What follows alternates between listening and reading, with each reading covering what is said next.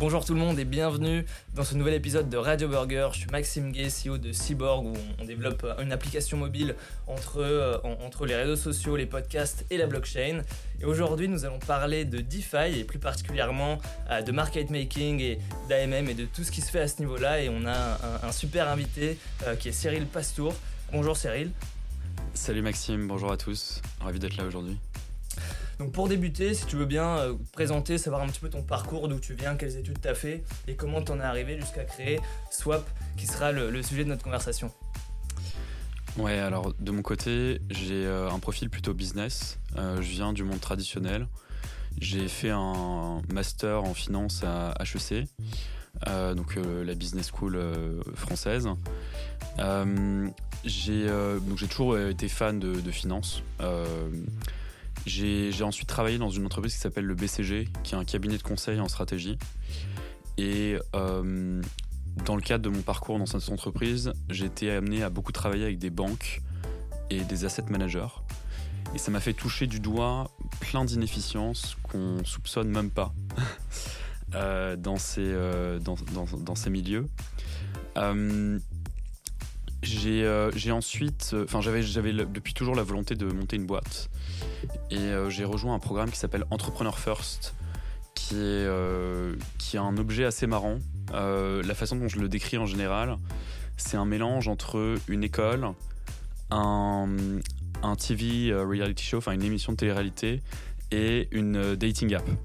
Alors c'est pas pas vraiment live sur la télévision etc. C'est plus le format du programme qui qui évoque ces trois concepts. Euh, en fait, l'idée, c'est de mettre ensemble euh, pendant euh, plusieurs semaines des gens qui aspirent à monter une boîte et qui n'ont pas forcément d'idées ni de cofondateurs. Et il y a un côté un peu timé du programme où on a à peu près, je crois que c'est 12 semaines pour trouver un cofondateur, trouver un projet et potentiellement recevoir un investissement de la part de ce programme. donc ça m'a permis d'explorer pas mal de, sujets et euh, quand j'étais dans ce programme en 2021, il y en a un qui m'a particulièrement parlé, qui est celui de la DeFi. Et euh, du coup, c'est dans ce contexte-là que j'ai cofondé, pardon, Swap euh, avec mon associé David. Ok, excellent. Et donc du coup, pour, juste pour, pour resituer un petit peu, est-ce que c'était...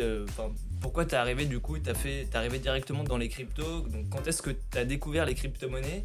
Et, et, du coup, comment l'idée de, de, Swap est arrivée finalement? Alors j'ai découvert les, euh, les, cryptos plus en 2017-2018. C'est plus à cette période-là où j'ai acheté euh, enfin voilà, premier, euh, les premières poussières de Bitcoin, on va dire. mais je suis vraiment rentré dans le milieu en 2021, effectivement. moi, ce qui m'a attiré dans, le, dans la DeFi, c'est la promesse de créer un nouveau système financier ou une nouvelle infrastructure pour le, pour le système financier. En fait, euh, ce qu'il ce faut. Euh, enfin, j'ai toujours été euh, passionné de finance. J'ai aussi toujours été frustré par, par deux éléments principalement. Le premier, c'est l'aspect rigide de la culture dans le monde financier. Et le deuxième, c'est la difficulté à innover. que ce soit pour des contraintes d'organisationnel, de, enfin, parce que dans le monde financier traditionnel, il y a des très grosses structures qui sont très établies, donc c'est beaucoup plus difficile à faire bouger, euh, ou des contraintes également réglementaires. Euh, et ce que j'ai adoré tout de suite dans la DeFi, c'était la possibilité de repartir de zéro et de construire euh, un nouveau système financier, d'essayer de construire un nouveau système financier from scratch, quoi, ou une nouvelle infrastructure à minima. Ouais, parce que c'est vrai que c'est ça qui est intéressant dans cet écosystème où il y a, y a, vraiment tout à, tout à faire ou à, refaire. et, c'est vrai, on voit beaucoup de gens de la finance traditionnelle qui viennent, qui viennent dans, ce milieu-là. quoi. Ouais, exactement. Euh, et, tout ça avec une vitesse d'innovation qui est, euh, impressionnante euh, et qui est un des grands atouts de l'open source finalement. Donc, donc ça, ça m'a vraiment attiré. Et, donc du coup, David, qui était mon associé, avait commencé de regarder de près tout ce qui concerne les sujets autour des, des AMM, des Automated Market Makers. Donc les AMM, c'est une nouvelle infrastructure pour permettre euh, à des, euh, enfin, aux gens d'échanger des actifs sur la blockchain, en gros. Et euh, ces AMM, ils ont une particularité, c'est qu'ils permettent, euh, au-delà de l'échange d'actifs, à d'autres personnes de déposer des liquidités et d'espérer un rendement qui est généré par les commissions qui sont prises les, euh, enfin sur les gens qui trade en fait. Donc le principe c'est que si vous êtes liquidity provider, vous allez déposer par exemple de l'Ether et du stablecoin dollar, de l'USDC dans une pool euh, de liquidité et vos euh, actifs euh, vont être utilisés par des gens qui veulent échanger de l'Ether contre de l'USDC ou de l'USDC contre de l'Ether. Ces personnes vont payer des frais à chaque fois, un peu comme quand vous allez à l'étranger que vous voulez échanger des devises. Et ces frais ils vont être reversés aux gens qui fournissent la liquidité. Ouais, très clair. Du coup, on, appelle ça automated market maker du fait qu'il y ait des smart contracts derrière et que tout soit automatisé et donc qu'on n'ait pas d'acteurs euh, entre guillemets intermédiaires comme on pourrait avoir euh, dans, dans l'industrie financière euh, plus classique hein, parce que le market making c'est quelque chose qui, n'a pas été inventé dans, dans le Web 3 hein. mais, mais d'ailleurs si tu veux bien nous expliquer un petit peu comment, comment le market making enfin, qu'est-ce que, comment ça marche habituellement dans le milieu financier et enfin dans le milieu financier traditionnel et après donc dans le Web 3 la grosse différence que je viens de citer par rapport au smart contract je sais pas si tu en vois d'autres Ouais, bah alors peut-être juste si on, si on fait un, si on dézoome un peu sur le market making, euh, l'intérêt du market making c'est de permettre d'apporter de la liquidité à un marché pour qu'il soit liquide. Et ça c'est hyper important parce que c'est ça qui permet de, euh, de fluidifier les échanges euh, et de rendre efficace en fait l'économie sur, sur, sur plein de sujets. Donc si je donne un exemple, s'il n'y avait pas de market maker, quand vous allez aux États-Unis, euh, vous seriez obligé de trouver un Américain qui, euh, en même temps, par exemple, vient en Europe et est prêt à échanger la même quantité de dollars que vous, vous avez d'euros, à un prix sur lequel vous êtes tous les deux d'accord. Euh, il faut que vous vous retrouviez en plus. Donc un market maker, c'est un intermédiaire qui va permettre de fluidifier ça en permettant à chacun de, de, pouvoir échanger à un prix qui est proche de celui du prix du marché. Et c'est absolument essentiel. Ces market makers, il y en a sur tous les types de marchés liquides. Euh, et donc notamment les marchés financiers, donc les devises comme je viens de l'expliquer, euh, mais aussi les bonds, les actions, etc. Tout marché liquide. Ce ne sont pas des, euh, des gens qui sont derrière leur comptoir à l'aéroport. en fait, les market makers en général, ce sont des fonds qui utilisent une infrastructure assez poussée et des algorithmes aussi assez poussés. Parce que c'est une activité qui a quand même pas mal de risques. Euh, et qui du coup nécessite euh, euh, voilà, ces, prérequis. les, donc les AMM, en fait, ça permet de faire cette fonction de market making, mais directement sur la blockchain. là où les market makers traditionnels, ils opèrent dans le système financier traditionnel. voilà. Les principaux problèmes des market makers, c'est que. alors, il y, en a plusieurs.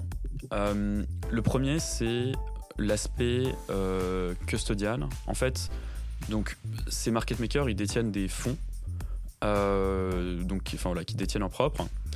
En crypto, particulièrement, ça peut être un sujet euh, parce que ces fonds peuvent être, comment dirais-je, ils peuvent déposer de façon, ils peuvent, enfin en gros, les market makers en crypto peuvent parfois utiliser les fonds d'utilisateurs qui n'ont pas forcément euh, eu conscience du fait que leurs fonds étaient euh, déposés là-bas. Et c'est ce qui est arrivé notamment euh, à FTX et Alameda, qui était le market maker de FTX. donc en fait, Alameda utilisait les actifs des gens qui avaient déposé leurs actifs chez, chez FTX. Un autre problème, c'est lié plus à la notion d'accessibilité. Donc ces market makers, en fait, à la fin, ce sont des, fonds qui génèrent un rendement. Et euh, aujourd'hui, en finance traditionnelle, ces rendements, ils sont accessibles uniquement à des euh, gens qui, qui soient, enfin, soit des individuels qui ont beaucoup de moyens et qui sont capables de mettre des gros tickets dans ces fonds, ou alors euh, à, des, à, des, à des institutions qui, pareil, sont capables d'avoir de, des grands moyens. en finance décentralisée, l'infrastructure d'AMM permet à n'importe qui, à partir de 10 puissance moins 18 euh, d'un token de devenir LP. C'est 10 puissance moins 18, c'est euh, c'est le, le minimum sur certains standards de token euh, sur Ethereum. Enfin, voilà. le troisième problème, c'est un problème de transparence. En gros, euh, euh, enfin, en fait, il est impossible d'auditer euh, avec certitude les rendements des market makers. Et ça, du coup, ça provoque, euh, ça peut provoquer en fait des problèmes systémiques. Donc, par exemple, on a un fonds qui s'appelle Three Arrows Capital en crypto qui a, qui a fait faillite en 2022. Et en fait, c'était un fonds qui faisait croire qu'ils étaient des génies sur toute la place crypto, mais qui en réalité, et du coup, qui empruntait auprès de euh, différents euh, capital providers et qui en fait euh, faisait du leverage sur Luna globalement. Bon, il y avait d'autres trucs, mais globalement, c'était ça l'idée. Pour dire, pour dire peut-être Luna pour ceux qui. Enfin, pour les, les nouveaux arrivants, disons, Luna c'était une crypto-monnaie qui est, qui est malheureusement euh, morte, enfin morte, partiellement morte en tout cas à ce jour. Euh, et oui, oui, je te laisse, je te laisse continuer. Ouais. euh, le... C'est aussi vrai en finance traditionnelle, ça. Pas que en crypto. Pas que en CeFi, donc en finance centralisée crypto, mais aussi en TradFi, en finance traditionnelle, euh, plus. euh, euh, Enfin, celle qu'on connaît de la vie de tous les jours. Un exemple de ça, c'est dans les années 2000. Euh, alors, je sais pas si ça parlera à tout le monde, mais il y a eu une affaire qui était l'affaire Madoff. Donc, Bernard Madoff, c'était en fait quelqu'un qui était market maker à l'origine et qui avait créé un Ponzi. Euh, en fait, il retournait du 12% à ses investisseurs, quoi qu'il arrive, toujours 12%. Et euh, en fait, il était capable de faire ça parce que euh, il était très crédible euh, à Wall Street. Je crois qu'il y a un documentaire Netflix d'ailleurs pour ceux qui. Moi, je l'ai pas, je l'ai pas regardé, mais je crois qu'il est pas mal. Il a, enfin donc, il, retournait du 12% à ses, investi- enfin, à ses investisseurs, mais personne n'avait moyen de comprendre comment c'était fait. En fait, juste, il se servait sur les nouveaux arrivants pour pouvoir donner ce rendement euh, aux autres. Ouais, le, le- le principe du, du Ponzi, euh, malheureusement. ouais. Exactement, exactement. Et, euh, et du coup, ce qu'il a fait n'aurait pas été faisable avec l'infrastructure des AMM. Donc, ça, c'est plus sur les spécificités de pourquoi est-ce qu'un AMM, une, une infrastructure d'AMM, qu'est-ce que ça apporte par rapport à, une- à un market maker traditionnel. Au-delà de ça, on a aussi toutes les vertus de la DeFi, euh, donc notamment l'absence de risque de contrepartie quand on trade. Donc, ce qu'il faut comprendre, c'est que euh, en finance traditionnelle, quand il y a un trade qui est fait, euh, déjà il est ce qu'on appelle settled, pas immédiatement, mais à J plus 1, à J plus 3 en fonction des marchés. Donc c'est-à-dire que vous attendez 3 jours avant de recevoir vos actifs, sachant que entre temps, potentiellement la personne à qui vous échangiez, elle a plus l'actif. Donc euh, je crois qu'il y a un, alors je j'ai pas la source du chiffre, donc euh, bon c'est, enfin faut, faut sans doute le vérifier, mais euh, j'avais entendu que c'était de l'ordre de euh, 8 à 9% des transactions qui, n'étaient finalement pas settled à cause de problèmes en finance traditionnelle. C'est ce qui est absolument énorme. Euh, et du coup, pour, euh, pour mitiger ce risque de contrepartie en finance traditionnelle, ils ont plein plein d'intermédiaires, ce qui du coup coûte énormément d'argent. On estime que le coût de l'intermédiation dans les services financiers, c'est de l'ordre de 2% euh, du PIB mondial. Donc c'est un enjeu qui est absolument énorme, au-delà de ces spécificités euh, d'infrastructure.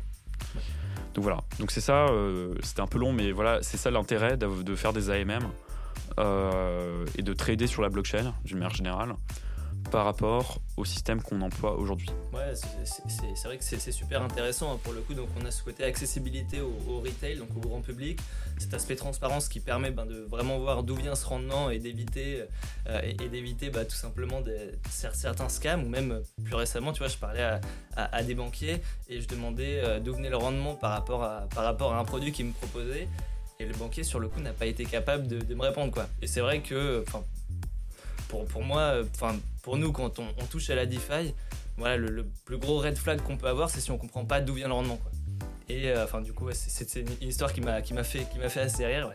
Mais euh, non, c'est sûr. Et du, coup, du côté plus institutionnel et du côté professionnel, bah ça, c'est vrai qu'à ce moment-là, eux, ce qui les intéresse le plus, c'est probablement, peut-être probablement pourquoi ils vont s'intéresser à la DeFi. On en reparlera tout à l'heure, mais c'est cet aspect où on enlève des intermédiaires et finalement, ben, ils gagnent ils gagnent de l'argent grâce à ça. Complètement. Très clair. Et, euh, et donc, du coup, maintenant, si on, si on vient un petit peu sur, sur, sur Swap, donc toi, tu es un des cofondateurs euh, de Swap et tu es co-CEO, il, il- il me semble, euh, de Swap, c'est bien ça? C'est ça. Et euh, donc, du coup, quelle est votre grande thèse chez Swap et qu'est-ce que vous essayez de faire? Donc, on a compris que vous étiez un, donc, un, un AMM, mais si tu veux bien nous en dire plus à ce niveau-là. Alors, nous, déjà, notre grande thèse, c'est euh, on pense que la DeFi, ça va devenir l'infrastructure du système financier. on ne sait pas à quel horizon. Je pense que c'est à horizon 2030, 2035. Donc c'est vraiment quelque chose de long terme. Et nous, on a envie de contribuer à ça. la façon dont on contribue à ça, c'est en permettant euh, à tout type d'investisseurs de bénéficier de euh, stratégies de market making sophistiquées. Donc d'avoir un market making qui soit plus efficace, ce qui du coup impacte à la fois euh, les gens qui déposent des liquidités et qui ont accès à des stratégies peut-être plus performantes que ce qu'ils pourraient trouver à d'autres endroits. et après, l'autre élément, c'est bah, c'est aussi améliorer les, la liquidité pour les traders pour qu'il y ait de plus en plus de gens qui aient envie de trader on-chain et que ça crée un effet, euh, un effet de cercle vertueux. Voilà, c'est ça qu'on fait chez ça. Ok. Euh, et, donc, du coup, il y a quand même un, aspect qui est, très intéressant chez vous. Et quand on regarde euh, la première version de Swap, c'est que vous, avez touché une problématique qui est l'impermanent loss. Que si vous bien d'ailleurs nous expliquer qu'est-ce que c'est, vous avez été, vous avez réussi à faire quelque chose de très efficient à ce niveau-là. Je te laisse, je te, je, te, laisse la main. Alors, ce qu'il faut comprendre, c'est que les automated market makers qui, euh, qui ont émergé euh, dans la DeFi, le plus connu c'est Uniswap par exemple, ils ont utilisé un modèle pour euh, définir les prix des actifs qui s'appelle la Constant Product Formula. et c'est un modèle qui est, qui est assez simpliste euh, qui a pas mal d'utilité. Euh, en fait, ce qui fait ce modèle, c'est que il va euh, essayer de comprendre quel est le prix du marché en fonction des gens qui tradent sur la plateforme. Donc en fait, il va juste, il va être, il va juste être concentré sur ce qui se passe chez lui pour comprendre comment le prix évolue d'un actif.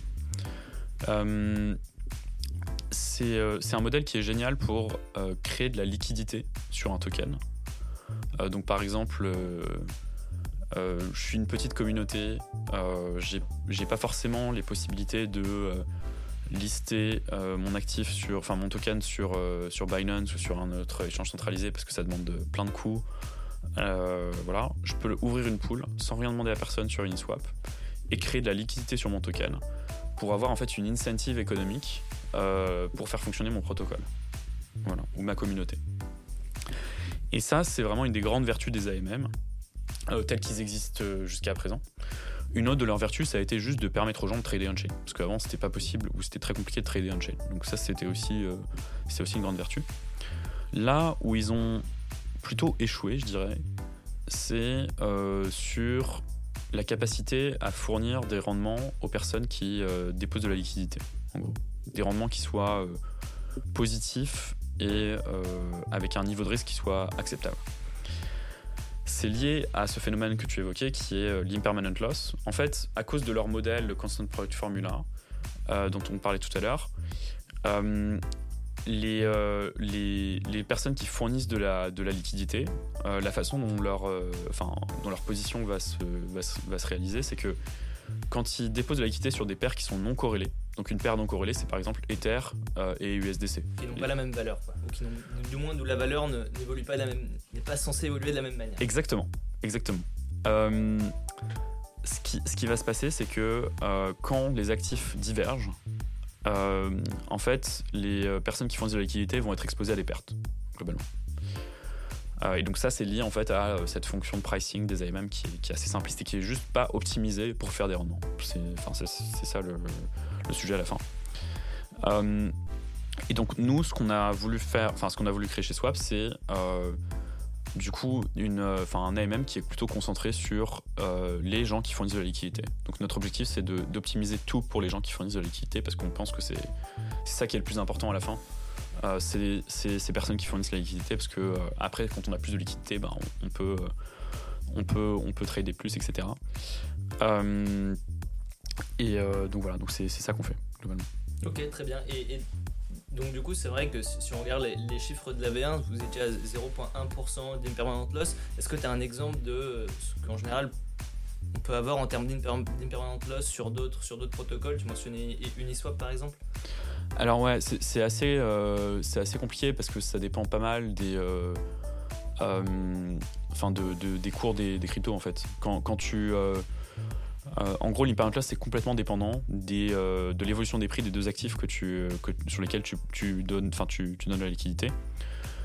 Euh, là où c'est pas très rentable pour les gens qui font des liquidités, c'est qu'en crypto, en général, les actifs, soit ils vont très haut, comme le Bitcoin et l'Ethereum, soit ils vont à zéro. Donc il n'y a pas trop d'entre-deux où ils restent stables dans une bande de prix. Euh, à titre d'exemple, je crois que le Bitcoin cette année, il a fait plus 170%. Je sais pas, j'ai vu un rapport tout à l'heure qui disait ça. Euh, plus 170%, je crois que ça fait une impermanent loss qui doit être euh, autour de 15%, quoi, ou un truc comme ça. Ok, ouais. Euh, et enfin voilà, c'est peut-être plus. Donc c'est assez significatif. D'accord. Et, et- et donc du coup, une, une petite, une, petite, une petite question à ce niveau-là, comme c'est vrai que bah, vous, avez, vous mettez vraiment l'accent sur euh, le fait de, limiter cette volatilité et ce risque au niveau de l'imperman- de l'impermanent loss, est-ce que de l'autre côté, vous faites un sacrifice sur le rendement ou sur le rendement potentiel, ou est-ce que vous arrivez à rester quand même euh, très, très compétitif? Alors, en fait, ça, on l'a fait plus sur la V1. Donc, on avait lancé une V1 euh, en juin 2022, où l'objectif, c'était vraiment, on limite à fond l'impermanent loss. Et du coup, on avait, euh, pour le coup, on avait, un, on avait une stratégie qui était très, très, très peu risquée, euh, qui, euh, qui avait un rendement, mais qui avait des rendements faibles aussi, quoi. Plutôt comparables à Ouais. des solutions de landing. Quoi. Ouais, parce que du, coup, finalement, on, on retrouve quand même cette histoire de, de risque, de risque rendement, quoi. Il y a Ouais. toujours cette règle, on déroge pas, on déroge pas à la règle, quoi. Exactement. Alors, ça, complètement d'accord. Le problème des AMM euh, traditionnels, c'est qu'en fait, tu, as le risque, mais tu n'as pas le rendement. En gros, on a fait des. euh, on a fait des euh, nous, on est très concentré sur l'aspect recherche. On, a, on, travaille avec des chercheurs en maths et en market making qui sont issus du monde de la finance traditionnelle. Et on a euh, publié un papier de recherche l'année dernière qui faisait une étude de la performance des AMM dans des milliers de conditions de marché différentes. Et le, la conclusion de ce papier de recherche, alors c'était pas écrit comme ça dans le papier évidemment, mais c'est qu'en fait, les, être euh, donner de la liquidité à un AMM, c'est l'équivalent de jouer à la roulette au casino. C'est-à-dire que tu as, euh, tu as des chances de gagner beaucoup d'argent, c'est possible de gagner beaucoup d'argent, mais c'est encore plus probable d'en perdre beaucoup. Donc tu as un risque qui est très élevé, donc avec une variabilité très forte des rendements, mais une expérience de gain qui est négative. Donc euh, pour, un casino, c'est très bien, ce qu'on attend du casino. Euh, c'est pas ce qu'on attend d'un produit d'investissement. Ouais, bien sûr. Et, euh, et ça, en fait, c'est lié à des, plus à la façon dont le, dont le système est construit. Euh, notamment cet aspect, enfin, en fait, il y a, y y plusieurs aspects. Un aspect qui est évident, c'est le côté euh, aveugle sur le monde extérieur. En gros, les AMM, ils regardent pas ce qui se passe à côté sur Binance, sur Coinbase, etc. Donc ils savent pas quel est le prix du marché. Et savent, enfin, et en fait, c'est les, les, c'est les personnes externes qui vont apporter l'info- l'information du prix du marché en allant ce qu'on appelle euh, faire de l'arbitrage. Euh, donc en fait, qu'est-ce qui va se passer? C'est que, euh, en gros, disons que le prix de l'Ether est à 1000 USDC, et sur Binance, il passe à euh, 1500 USDC, enfin ou 1100 USDC. En fait, il y a des traders qui vont aller sur Uniswap et qui vont aller trader de l'Ether jusqu'à ce que son prix soit à 1100. Et en fait, Uniswap va pas se mettre à jour en même temps que Binance. Dès qu'il voit que Binance a changé son prix, il va, euh, il doit attendre que des gens décident de, euh, de lui racheter. Ouais. Et ces personnes, en fait, après, elles vont aller revendre l'Ether sur Binance. Donc, en fait, elles vont gagner de l'argent directement. Et cet argent, il vient pas de nulle part. hein. Il est, c'est de l'argent qui était plus, euh, enfin, qui était OLP. Quoi. Ouais, ouais, ouais, ok, ouais, ouais, bah c'est ça, ils vont, ils vont aller acheter euh, un actif moins cher sur, euh, enfin, en, en DeFi, ils vont aller le revendre sur les exchanges, qui est là où il y a le plus de liquidité, et donc en général là où, où le prix va, va disons, va se, se settle à ce niveau-là, quoi. Ouais, et puis il y a un autre côté, en fait, c'est que le- les échanges euh, centralisés aujourd'hui, c'est plus efficace pour déterminer un prix que les AMM. Parce qu'en fait, le, problème des AMM, c'est que c'est une courbe. Donc en fait, t'as pas de, enfin, t'as pas de discontinuité. Mais parfois, le prix, tu vois, je sais pas si euh, demain, euh, bah, par exemple, tu vois, disons que le- l'ETF, BlackRock ETH est approuvé, bah, le prix, il va pas passer de. Enfin, tu vois, il va pas faire 1000, 1001, 1002, 1003, 1004. Il va passer à 1500 directement, quoi. Il y a, il y a pas de. Euh, donc le, problème en fait des AMM, c'est que c'est trop, il y a trop de d'opinion qui est injectée dans la façon dont la liquidité doit être euh, euh, formée. C'est ça. En fait, un AMM, c'est un objet qui, qui essaye de faire plusieurs choses à la fois. Enfin, en tout cas, un AMM XYK, donc avec la fonction de, de Constant Project Formula. Et du coup, qui est, qui est, qui est pas efficace à grand chose. Ouais. C'est très bien pour les tokens long tail. Pour des tokens blue chip euh, de type Ether, euh, ça l'est beaucoup moins. Ouais, donc ce qui est bien, c'est que ça permet d'avoir quelque chose qui, qui fonctionne, qui jusque-là, on est bien content d'a- d'avoir eu ça, mais globalement, ça quand même, c'est très peu, c'est très peu efficient. Euh, C'est pas avec ça qu'on va euh, renverser la TradFi. ouais, ouais. c'est vrai. Et je, me demandais en regardant un petit peu les problématiques autour de l'impermanent loss, est-ce que en allant sur sur n'importe quel protocole, est-ce que j'ai des moyens de, de me projeter de, sur cette euh, impermanent loss? Parce qu'en général, on, je vais avoir, euh, on va me montrer les, les rendements sous forme d'APY ou APR, mais euh, je vais avoir aucune donnée ou ouais, aucun indice sur quelle impermanent loss je, je vais pouvoir avoir. Est-ce que tu as des moyens de, de voir ça? Est-ce que Bah, c'est une, bonne question. Euh, nous, j'avoue que c'est un de nos combats chez Swap, c'est euh, la transparence sur les APR. Nous, on communique uniquement sur ce qu'on appelle des net APR. Donc, c'est des, euh, des APR qui sont net de tout. Donc, c'est vraiment ce que tu mets dans ta poche à la fin, comme, comme LP. Et en fait, le problème que tu vas avoir, c'est que sur des AMM traditionnels, ils te montrent juste ce qu'on appelle la trading APR, qui sont les frais générés par le trading, mais ça prend pas en compte les impairment loss. Donc, ils te- c'est comme si une boîte communiquait uniquement sur ses euh, revenus euh, en disant qu'elle a pas de coût. Et euh, alors qu'en fait son, son net profit, donc c'est son profit est négatif quoi. Globalement c'est un peu ça ce que font les AMM. Tu as des outils en ligne qui permettent de- d'estimer l'impermanent loss, mais ça dépend en fait de l'évolution des prix. Donc euh, c'est pas quelque chose que tu vas pouvoir, euh, tu pourras jamais savoir avant Ouais. quoi. Il faut que tu fasses des hypothèses sur euh, comment les prix vont évoluer. Ça, il faut que tu aies, une- thèse d'investissement et en fonction de ta thèse, tu peux faire des probabilités. Exactement. En fait, ce qu'il faut comprendre, c'est que les AMM euh, de, de type Constant Prog Formula, ils ont, c'est une, à la fin, tu paries sur un profil d'évolution de prix. En fait, tu vas parier que les prix vont s'écarter de ta position, puis ils vont revenir et que tu vas sortir au moment où ils seront revenus à ton point initial. Et ça, c'est quand même un sacré pari. Ouais. c'est sûr, ouais. Et euh, du coup, si on, si on continue un petit peu, comment vous, chez, chez Swap, comment vous générez ce rendement? Comment ce rendement il est généré? Alors, déjà, ce qu'il faut comprendre, c'est que euh, nous, on fait vraiment du market making. Donc, ce qui va générer du rendement, c'est des personnes qui viennent sur. euh, alors, nous, ils vont, ils vont pas directement chez Swap, ils passent par des agrégateurs. Donc, les agrégateurs, c'est des produits comme Paraswap, euh, OneInch, Odos, euh, qui en fait vont euh, regarder les prix sur toutes les sources de liquidité. Donc, ça peut être des AMM, ça peut être d'autres produits aussi et euh, qui vont regarder quel est, pour un trade donné, donc par exemple si vous voulez échanger un Ether, qui a le meilleur prix. En fait, ensuite, ce qu'ils vont faire, c'est qu'ils vont orienter l'utilisateur vers l'endroit où le prix est le meilleur. Et ces, euh, ces, ces plateformes, du coup, euh, c'est elles en fait qui nous fournissent les, euh, les traders en fait, globalement. Enfin, nous, en gros, on est, euh, on n'essaye pas d'attirer des gens pour qu'ils viennent trader chez nous. Euh, on se concentre uniquement sur le fait d'être fort sur ces plateformes. Et ces, et ces- et ces agrégateurs, faut les voir un peu comme les équivalents de Binance ou de Coinbase, mais en version DeFi, en gros. Euh, et donc du coup, donc on, nous en fait, plus il y a de gens qui trade et qui sont routés chez nous, plus on va faire de rendement globalement. Parce que donc du coup, vous prenez un, un petit frais sur, la trans- sur les transactions euh, qui se passent chez vous. Exactement, exactement. Et, et du coup, comment, euh, comment, parce que ça, du coup, c'est le modèle de, de- de tout, tout AMM, comment vous, vous arrivez à toujours faire, du, toujours faire ce rendement-là, mais en limitant, en fin de compte, l'impermanent loss? Alors en fait, nous on n'a pas vraiment d'impermanent loss au sens euh, des AMM traditionnels. Euh, L'impermanent loss, c'est- lié complètement à la constant prog formula. Donc si t'as pas de constant prog formula, t'as pas d'impermanent loss globalement.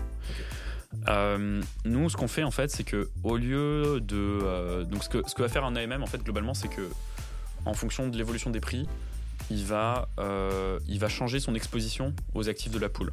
Donc par exemple, si tu commences avec un Ether et 1000 USDC et que le prix de l'Ether c'est 1000 USDC, si le prix de l'Ether il passe à 2000, en fait l'AMM il va avoir vendu une partie de l'Ether et il va euh, acheter plus d'USDC. Donc il va finir à 0,7 Ether et 1400 USDC à peu près. Euh, donc en fait, un AMM, la stratégie c'est globalement tu short l'actif qui monte et tu long euh, l'actif qui. Donc tu te achètes de l'actif qui, qui descend. Nous, ce qu'on va faire chez Swap, c'est qu'on va garder, on va viser de garder la même exposition aux actifs, quel que soit le prix de ces actifs. Donc euh, si tu commences avec un Ether et 1000 USDC, l'idée c'est, euh, bah, en fait, quel que soit le prix de l'Ether, que ce soit 2000, 500, enfin ou 500 dollars, on va toujours essayer d'avoir un Ether et 1000 USDC, enfin ou de faire mieux qu'un Ether et 1000 USDC du coup, c'est ce qu'on appelle, il me semble, une stratégie dite market neutral, où l'idée c'est que je reste exposé à ces actifs-là et euh, bah, je ne suis pas exposé à, une certaine, un, certain changement de mon exposition avec ces actifs. Exactement. C'est pas une stratégie directionnelle, c'est une stratégie market neutral. Euh, alors du coup, après, la question c'est comment on, en fait, on fait pour rester sur, proche de cet inventaire tout en générant des fees. La première chose, c'est qu'on va utiliser des, euh, des flux de données externes qui vont nous permettre de savoir en temps réel à quel, euh, enfin, quels sont les prix de ces actifs sur le marché. Voilà. Ça, c'est le premier la première chose. Et ça, ça va nous éviter d'avoir tout cet arbitrage qui existe sur les AMM traditionnels. La deuxième chose qu'on va faire ensuite, c'est. Alors, bon, ça, c'est un peu plus technique, et c'est là où euh, on envoie tout notre arsenal de maths, etc. Et euh, tout le travail qu'on fait avec nos chercheurs. C'est c'est en fait. le problème, il est simple, c'est que si tu viens trader dans la pool où il y a un Ether et 1000 USDC, que tu achètes 0,5 Ether, en fait tu vas déséquilibrer la pool. Dans la pool, tu n'auras plus que 0,5 Ether et 1500 USDC, plus des fees. Enfin, voilà. Le problème, c'est que si la pool, euh, si le prix de l'Ether augmente alors que la pool est déséquilibrée, en fait, on va perdre de l'argent par rapport euh, à, la, cible, qui est d'avoir au moins autant qu'un Ether et 1000 USDC, parce qu'on va être exposé seulement à 0,5 Ether sur la hausse. Euh, donc, ce qu'on va faire du coup, c'est que on va essayer de faire en sorte de changer les frais qu'on prend pour euh, absorber en fait le risque qu'on prend lié au fait d'être déséquilibré et essayer de se rééquilibrer le plus rapidement possible. Donc, qu'est-ce que ça veut dire? C'est que concrètement, déjà, on va, nos frais ils vont dépendre de notre inventaire. Euh, donc si on a euh, si, le, si du coup tu as tradé avec nous que maintenant on a 0,5 Ether et 1500 USDC, si tu veux racheter 0,5 Ether, ça va te coûter beaucoup plus cher que les premiers 0,5 Ether. Pourquoi? Parce que si tu rachètes encore 0,5 Ether, on passe à 0 Ether et 2000 USDC. Donc là, s'il y a vraiment un mouvement de l'Ether, c'est compliqué. c'est ce qu'on appelle le, slippage, euh, il me semble. Hein. Alors le slippage, c'est encore autre chose. Euh, je pense que tu fais référence plutôt au price impact. Ouais, euh, peut-être. Euh, le slippage, c'est plus ta tolérance à la déviation de la transaction. Euh, oui, pour... pardon, oui, pardon. Mais, mais bon, c'est assez lié comme de. voilà, on commence à rentrer vraiment dans la technique. Ouais, oui, oui, ce que je veux dire, c'est que du coup, moi, en tant qu'utilisateur, plus je vais vouloir acheter des terres et entre guillemets déséquilibrer ta poule, et plus ben, cet Ether il va avoir un prix élevé euh, et pour moi, ce sera pas intéressant de l'acheter, donc je vais probablement pas l'acheter chez toi. Et, donc, ça va faire en sorte que euh, bah, ta poule se, rééquilibre, ou du moins ne se, déséquilibre pas plus. Exactement, c'est exactement ça. Et du coup, ça va aussi jouer de l'autre côté. Donc, c'est-à-dire que euh, bah, une fois que auras, toi, tu auras acheté les. Enfin, qu'on est à 0,5 Ether et 1500 USDC, si tu as quelqu'un d'autre qui veut acheter de l'USDC, bah, il aura des très bons prix. Donc, il est probable que Swap soit très bien classé chez les, agrégateurs quand quand il faut se rééquilibrer. Enfin, sur, sur, cette, sur ce côté du trade. Quoi. Euh, donc ça c'est le premier truc. Le deuxième truc après c'est, euh, bon je simplifie un peu mais le, deuxième principal facteur c'est la volatilité. En fait ce qu'on va faire c'est euh, on va essayer d'estimer la volatilité de l'actif dans les prochaines minutes en gros. Et pour ça on va utiliser des modèles qui sont des modèles dits stochastiques donc ça repose sur euh, voilà, des maths qui permettent d'estimer ces probas-là. Et euh, en gros, on va, euh, on va augmenter les frais quand la volatilité est élevée. Et on va, la réduire, on va les réduire quand la volatilité est faible. pourquoi? Parce qu'en fait, quand la volatilité est élevée, il y a plus de chances que le prix de l'Ether bouge. Donc du coup, il y a plus de risques qu'on soit dans cette situation où on peut se faire avoir. donc on va augmenter les frais pour bah, pricer ce risque. À l'inverse, bah, quand la volatilité est faible, il y a moins de risques, donc euh, c'est plus, plus simple. Voilà. Bah, très, très, très, très clair. Et, euh, et, pour le coup, donc, moi, donc là, on a expliqué de, votre côté comment vous, vous, générez ce yield. Et moi, en tant qu'utilisateur, je vais recevoir ce yield. Est-ce que vous avez un. Parce que pour avoir d'utiliser ta plateforme et avoir mis, un peu d'argent dedans. C'est vrai, donc je reçois, comme avec tout AMM, quand je dépose de la liquidité, je reçois un LP token donc, qui prouve comme quoi bah, j'ai bien délégué ou j'ai bien mis de l'argent entre guillemets déléguer de l'argent euh, dans ce protocole. Est-ce que vous avez, est-ce que je peux faire des choses avec CLP token ou pas encore? Je pense à notamment, c'est ça qui est intéressant en DeFi, ce côté composabilité, peut-être avec d'autres protocoles. Euh, je sais pas si. Ouais, alors c'est, une très bonne question et c'est aussi une des raisons pour lesquelles on a choisi d'avoir une infrastructure euh, d'AMM. aujourd'hui, pas encore, tu peux pas faire grand chose, mais on travaille dessus donc il y aura sûrement des choses qui vont arriver prochainement. Et euh, on est aussi en train de réfléchir à un produit qui, euh, qui est bâti sur Swap V2 et qui permet aussi de leverager la composabilité de la DeFi en allant utiliser des protocoles de lending, etc. Donc en fait, on travaille sur cette composabilité à, deux niveaux vraiment. Euh, premier niveau, plus vraiment corps dans le produit, et après deuxième niveau, si s'il y a des gens qui veulent prendre du, euh, levier sur, euh, les LP tokens de swap, euh, essayer de voir comment on peut intégrer ça. Ok, donc typiquement ça voudrait dire que je pourrais par exemple, imaginons si, j'ai des Ethers, je pourrais aller déposer des Ethers sur Lido pour générer du rendement et avec CST Ethereum venir chez, Swap potentiellement, refaire du, yield par-dessus et avec le LP token que je reçois de, chez Swap, là aller par exemple le mettre en collatéral pour faire un crédit sur une plateforme comme AAV, donc d'emprunt décentralisé. Bah, euh, enfin voilà, par exemple, ça peut, ça peut être des, choses, de, ce type-là. Après, voilà, dans le détail, euh, ce sera, voilà, ce sera à voir, mais c'est un peu, ça peut être l'idée, effectivement, de donner toujours plus de possibilités aux, utilisateurs. Après, il faut faire attention hein, quand vous, euh, quand vous empilez des couches, vous empilez aussi des risques. Ça, faut vraiment l'avoir en tête. Hein. ouais, ouais, non, mais c'est intéressant parce que c'est vrai que moi, en, tant que, en tant que personne, en tant qu'utilisateur qui veut faire du rendement, il y a une question qui va se poser qui est de dire bah, où est-ce que je vais aller déléguer? Est-ce que, enfin, où est-ce que je vais aller placer mon argent? Est-ce que je vais aller faire du stacking? Euh, Est-ce que je vais aller euh, sur un AMM Est-ce que je vais aller faire, euh, faire prêter de l'argent sur des protocoles comme AAV C'est vrai que c'est intéressant d'être du coup pour se diversifier, mais c'est vrai que ce layer de composabilité peut répondre à, un autre besoin derrière. Complètement. Ouais, très clair. Et est-ce que vous avez, un, vous avez un peu des concurrents dans ce domaine ou, ou, pas tellement? Sur alors nous en fait on est, on est une solution de euh, à la fin en fait pour l'utilisateur final.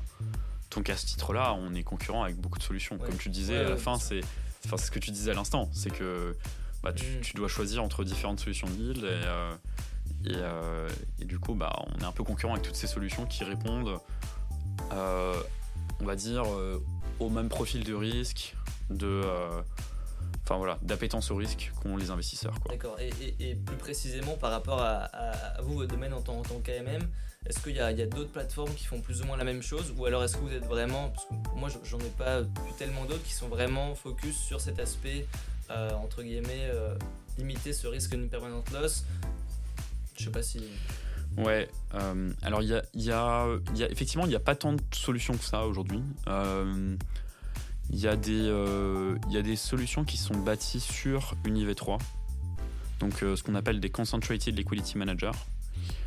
Euh, au début, je pense qu'ils étaient un peu focus sur cette promesse de yield et ils s'en sont détournés. on n'était pas très étonné de ça, pour être honnête. Parce qu'en fait, comme ils sont bâtis sur UniV3, ils récupèrent un peu tous les défauts d'UniV3, et notamment ses côtés arbitrage, etc. Et du coup, c'est pas possible pour eux de vraiment faire du yield. Donc, euh, ils sont plus, euh, ils ont plus pivoté vers des use cases de euh, allouer efficacement des incentives pour des protocoles qui veulent de la liquidité sur leur token. Enfin, plus des, use cases liés au token plus long tail, on va dire, ou alors du, des stable swaps. Les stable swaps qui fonctionnent plutôt bien sur les AMM traditionnels. après, il y a un autre protocole sur Solana qui fait, enfin, qui, qui, repose un peu sur des mécaniques similaires que nous. Euh, et après, nous, nos concurrents, c'est euh, c'est aussi les market makers traditionnels, en fait. Euh, parce qu'aujourd'hui, les market makers traditionnels, type Wintermute, etc., ils sont aussi intégrés chez, les, chez les AMM. Il y a aussi toute une, nouvelle génération d'agrégateurs qui voient le jour, qui s'appellent des, des intent-based agrégateurs. Donc en fait, c'est des, des agrégateurs qui visent à réduire la MEV, notamment. Euh, bon, là, après, on peut-être pas passer euh, sur, sur ce sujet qui est éminemment technique, mais. Euh, et donc, notamment, donc sur, sur, sur ça, il y a, y a, trois produits principalement. Il y a CowSwap, il y a y, a, y a One Inch Fusion et il y a aussi Uniswap X qui a été annoncé en juillet dernier. Et, et, donc du coup ça, ça crée un peu un appel d'air où il y a de plus en plus de market makers centralisés qui se mettent à fournir de la liquidité en DeFi. Et donc aujourd'hui, en réalité, euh, c'est surtout eux nos concurrents pour euh, faire, enfin, faire ce yield parce qu'ils euh, ils ont un niveau de sophistication qui, qui, est élevé. Ok, très clair. Et j'ai une autre question parce que c'est vrai que quand on regarde toutes les, toutes les solutions aujourd'hui pour faire du yield, que ce soit des protocoles de lending de borrowing, que ce soit si je veux faire de l'arbitrage, que plein de choses comme ça, en général, on arrive à une limite euh, en termes de volume. C'est-à-dire que moi, plus je vais mettre de volume, et à un moment donné, ma stratégie ne va plus fonctionner, que ce soit dans le cadre d'un arbitrage, que ce soit dans le cadre de, AAV, ou si je dépose de la, liquidité à un moment donné, je serai euh, je, serai plus tellement rentable pour diverses raisons. Est-ce que vous, vous avez ces problématiques-là également. Alors aujourd'hui, on est trop petit pour les avoir. Euh, donc c'est moins, moins un sujet. Ça arrivera forcément. En gros, enfin, ce qu'il faut comprendre, c'est à la fin, euh, ce qui est important, c'est de comprendre d'où vient le yield. En gros. Donc, euh, pour le staking, euh, le yield, ça vient des gens qui font des transactions sur la chaîne que vous utilisez. Donc, s'il y a beaucoup de gens qui font des transactions, que les prix des gas fees augmentent, etc., bah, il y aura plus de revenus pour les stakers. Et, bon, et ça dépend aussi du pourcentage de tokens qui sont stakés. Donc, c'est un, truc entre les deux. pour le yield du lending, ça dépend des gens qui borrow. Ouais. Euh, plus il y a de gens qui borrow, bah, plus, euh, plus il y aura de, voilà, de, de, plus, ce sera, plus ce sera scalable. Pour nous, ça dépend des gens qui trade. Et des vrais gens qui trade, pas des arbitrageurs. Ça dépend des. Euh, alors ça peut être des humains, ça peut être des fonds, ça peut être. voilà. Mais il faut qu'il y ait de la vraie demande de trading, c'est-à-dire des gens qui veulent vraiment échanger leurs actifs. Des gens qui payent des frais. Des gens qui payent des frais, exactement. Exactement. bah ça voilà, ça peut varier. Évidemment, c'est beaucoup plus élevé en bull market qu'en bear market. Euh, enfin, des ordres de grandeur assez délirants. Hein. On, avait mesuré, euh, je sais plus, euh, je crois que c'était à 6 mois près, entre la fin du bull run et le début du bear market, à 6 mois près, tu avais genre un facteur 5 ou 10x quoi, sur les, sur les ah volumes. Donc c'est très très variable. donc voilà, donc ça va être ça le principal facteur limitant. Euh, c'est pour ça aussi, enfin nous ce qu'on regarde de plus en plus c'est voir comment est-ce qu'on peut avoir des stratégies qui tirent profit de plusieurs euh, produits en même temps et qui sont capables d'allouer un peu plus dynamiquement le capital pour, euh, pour en maximiser l'efficience et du coup ça permet de renforcer aussi la scalabilité de ce, capital. Ok. Et, parce que du coup c'est vrai que moi si, je viens déposer donc de la liquidité chez vous, il y a un moment donné où ma liquidité elle va pas forcément être utilisée est-ce que, enfin, il, m'avait semblé, euh, il m'avait semblé voir que vous faisiez quelque chose avec cette liquidité à côté ou enfin, est-ce que vous arrivez à optimiser cette liquidité à côté? Alors, euh, aujourd'hui on le fait pas, mais euh, c'est des choses sur lesquelles on travaille et sur lesquelles on, voilà, vraiment on travaille activement. C'est notre, principale priorité aujourd'hui. C'est de pouvoir vraiment travailler sur la composabilité de façon plus atomique au niveau du protocole euh, et, du coup maximiser les rendements pour, pour les LP en allant taper sur d'autres types de stratégies en parallèle. Ok, très clair. Et du coup, bah, peut-être, si comme on, commence sur ce sujet, votre roadmap, euh, votre roadmap dans, dans, dans, les, dans les mois à venir, du coup, ça va être de travailler sur ça. Est-ce qu'il y a d'autres, il y a d'autres choses euh, un petit peu chaudes? Ouais, bah nous, en gros, les, les, priorités d'un produit à l'heure actuelle, c'est continuer à intégrer des agrégateurs. Aujourd'hui, en fait, on est intégré à peu près avec 20% euh, du volume total agrégateur, donc il y a encore un potentiel de croissance assez important sur ce sujet-là. Et bon, beaucoup de choses qui vont arriver dans les, prochaines, euh, prochaines semaines, etc. Euh, donc ça, c'est une des grosses priorités parce que c'est ça qui alimente. tout à l'heure, on disait que notre rendement, il venait des gens qui trade. Bah, si on n'a que 20%, on est connecté que 20% du marché, on a encore un potentiel d'upside qui est énorme. Ensuite, euh, ensuite, on a des priorités aussi, donc, euh, voilà, autour de cette, euh, ce nouveau produit qui permet de, de leverager de façon plus atomique, enfin, d'utiliser de façon encore plus intense le capital, quoi, en gros. donc ça, c'est notre priorité d'un point de vue produit. Enfin voilà, en réalité, c'est ça les deux, les, deux plus gros sujets. par ailleurs, on a des sujets de bah, comment est-ce qu'on peut s'étendre, aller sur d'autres types d'assets, aller sur d'autres types de chaînes. Euh, donc par exemple, on travaille, on travaille aussi toujours sur, euh, d'un point de vue R&D, à renforcer nos modèles. On va bientôt, on va bientôt, euh, on va bientôt publier un papier de recherche, un nouveau papier de recherche sur la nouvelle génération de nos modèles, etc. de, market making. en collaboration avec nos chercheurs. Et, euh, après, euh, voilà, comme je disais, on regarde deux types de pools. Donc aujourd'hui, on est concentré sur des pools plus euh, Ether USDC, sur du euh, stable stable et euh, sur les tokens des chaînes sur lesquelles on est déployé. Euh, on regarde des sujets euh, type euh, liquid, staking assets, BTC, qui sont demandés euh, très souvent par notre, par notre communauté. Ouais, ok, très clair. Et euh, non, bah écoute, c'est vachement intéressant parce que là, là, vous êtes intégré à Polygon, Ethereum et Arbitrum. si je Exactement. me trompe pas, ouais, ouais. Non, c'est et- ok, ok. Et donc là, les, les prochaines, je sais pas si tu peux disclose euh, la prochaine chaîne qui devrait arriver. Alors, euh, prochaine chaîne, euh, non. Euh, mais euh, en gros, euh, on a annoncé plusieurs partenariats avec des chaînes qui sont encore early stage et qui n'ont pas encore de mainnet. Donc notamment, on a annoncé des partenariats avec Monad, qui est une, façon un peu grossière de les décrire, c'est Solana en EVM, quoi, globalement. Il y a beaucoup plus que ça, hein, mais si je veux le faire en trois mots, c'est ça. Euh, ensuite, on a euh, Taiko qui est euh, ce qu'on appelle une Type 1 ZK-EVM. Donc, ça, donc en gros, c'est une chaîne qui est complètement compatible avec le VM, mais qui repose sur des technologies de type Zero Knowledge. Et après, on est aussi annoncé un partenariat avec Zircuit, qui est une chaîne qui mélange la technologie d'optimisme et avec des ZK, et surtout qui innove beaucoup sur le côté sécurité, en allant en fait mettre en place des, des circuits de sécurité au niveau du sequencer, en gros.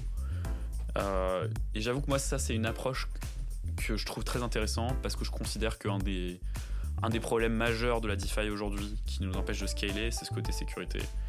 Et je pense que la façon dont on le résout aujourd'hui, qui est de se dire on fait des audits, on fait des bug bounties, ça fonctionne pas et ça scalera pas. Ouais, ouais, euh, c'est c'est sûr. Bah, D'ailleurs, c'est- pour le coup, pour faire la, transition, peut-être avec euh, le monde plus institutionnel et la régulation qui va avec, quel est ton point de vue par rapport à ça, notamment avec Mika qui arrive, on entend beaucoup de choses par rapport euh, ok, le KYC en DeFi, est-ce qu'on va avoir ça ou pas? Quel est ton point de vue par rapport à tout ça?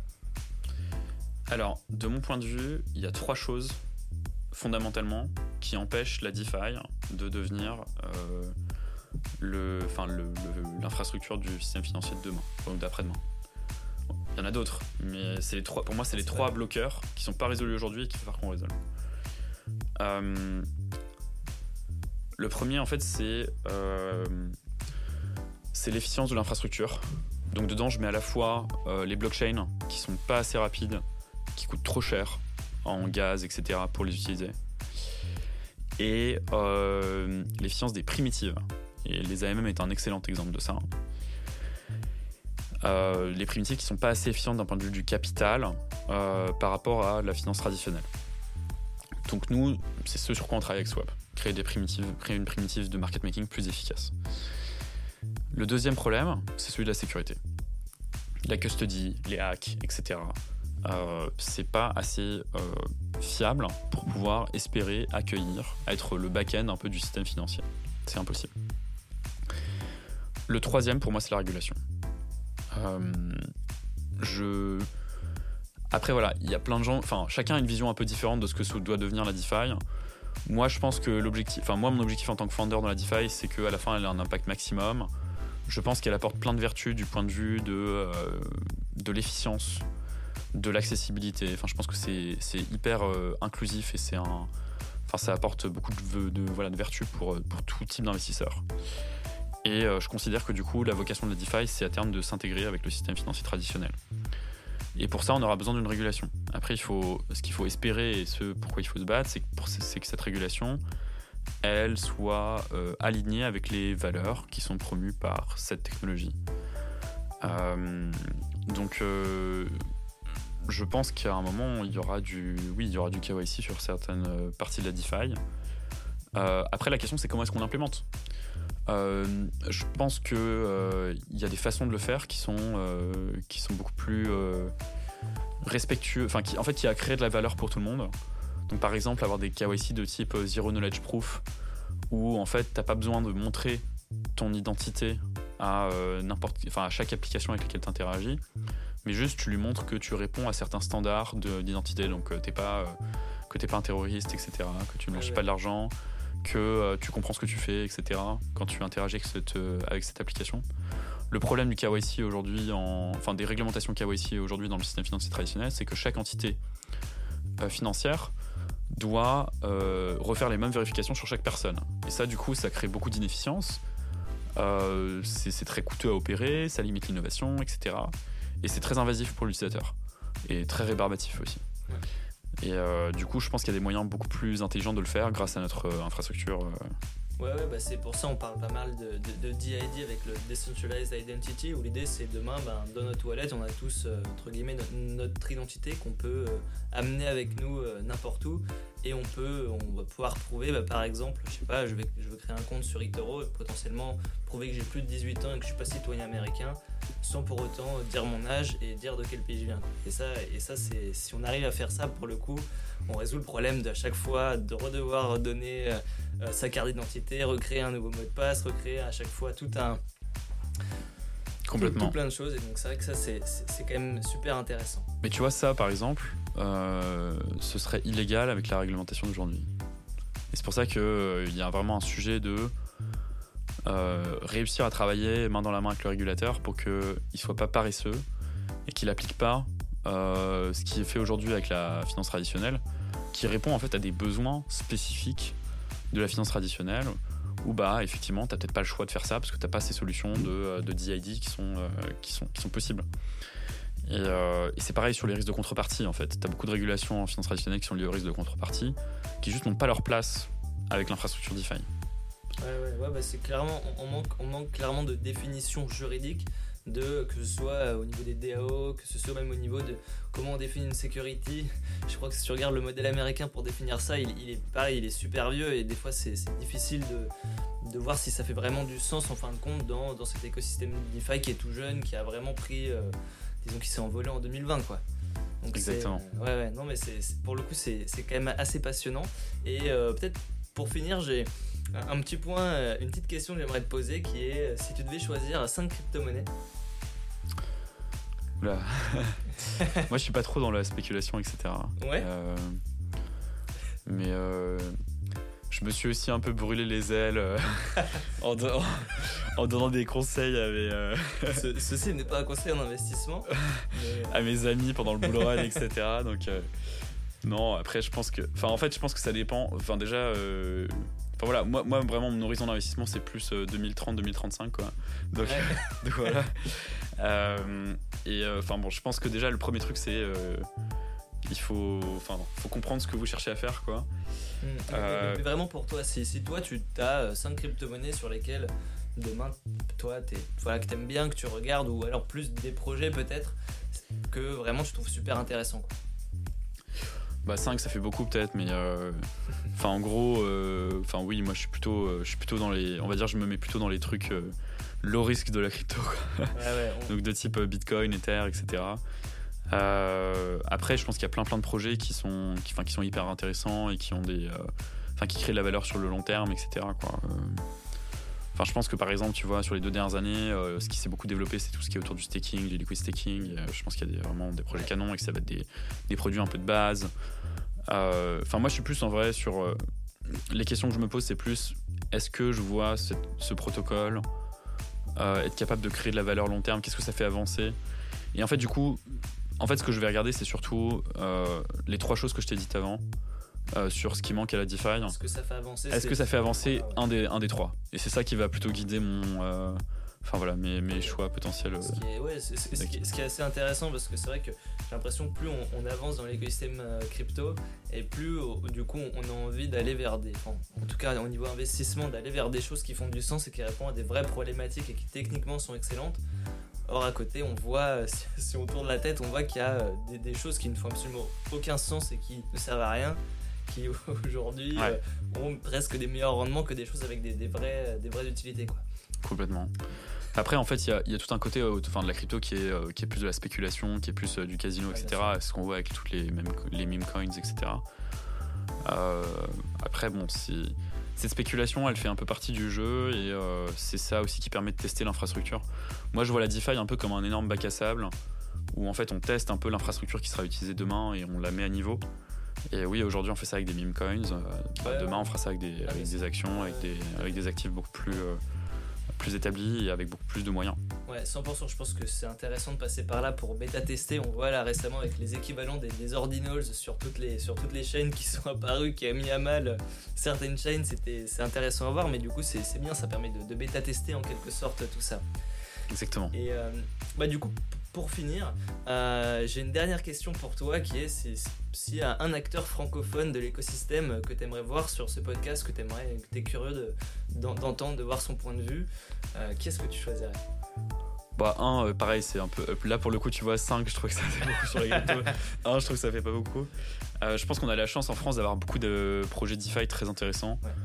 donc, enfin, t'as par exemple, t'as T'as Pablo Vera Dengel, euh, Alexis Masseron de Atlantis, euh, enfin t'as Gaspard Pezzi de, Spectra, euh, Romain Fiquerio de, de Wine, Paul Frambeau de Morpho. Enfin voilà, je pense que t'as pas mal de personnes que tu pourrais Mounir aussi qui est de, Paraswap. Enfin bref, il y a beaucoup de personnes qui, à mon avis, qui, pourraient venir sur ce podcast. très bien, très bien. Je, vois que tu, te mouilles pas trop sur, sur, mes, sur mes questions. non, c'est très bien. Écoute, c'était un plaisir de, te recevoir euh, dans, ce podcast. Euh, je sais pas si tu as un, mot de la fin, si vous recrutez chez Swap, si vous avez besoin, un message euh, à, partager à votre communauté ou quoi que ce soit. non, bah Enfin, moi, j'encourage toujours les gens à venir. Enfin, si, ça vous intéresse de tester Swap, euh, j'encourage toujours les gens à, venir nous faire des feedbacks et surtout des feedbacks négatifs parce que c'est comme ça qu'on avance en fait. Et pour nous, c'est vraiment hyper précieux. Donc, euh, si, si, euh, si, vous essayez Swap, si vous, si vous regardez, n'hésitez pas à nous faire des feedbacks. Vous pouvez le faire ça par message privé sur Twitter. ou vous pouvez aussi rejoindre notre Discord et puis poster sur notre Discord. on vous répondra. Excellent. Eh ben écoute, merci beaucoup et, je te souhaite euh, plein de bonnes choses du coup pour Swap euh, en espérant, en espérant voir euh, très vite de nouvelles choses passionnantes à ce niveau-là. Merci Maxime, merci à tous.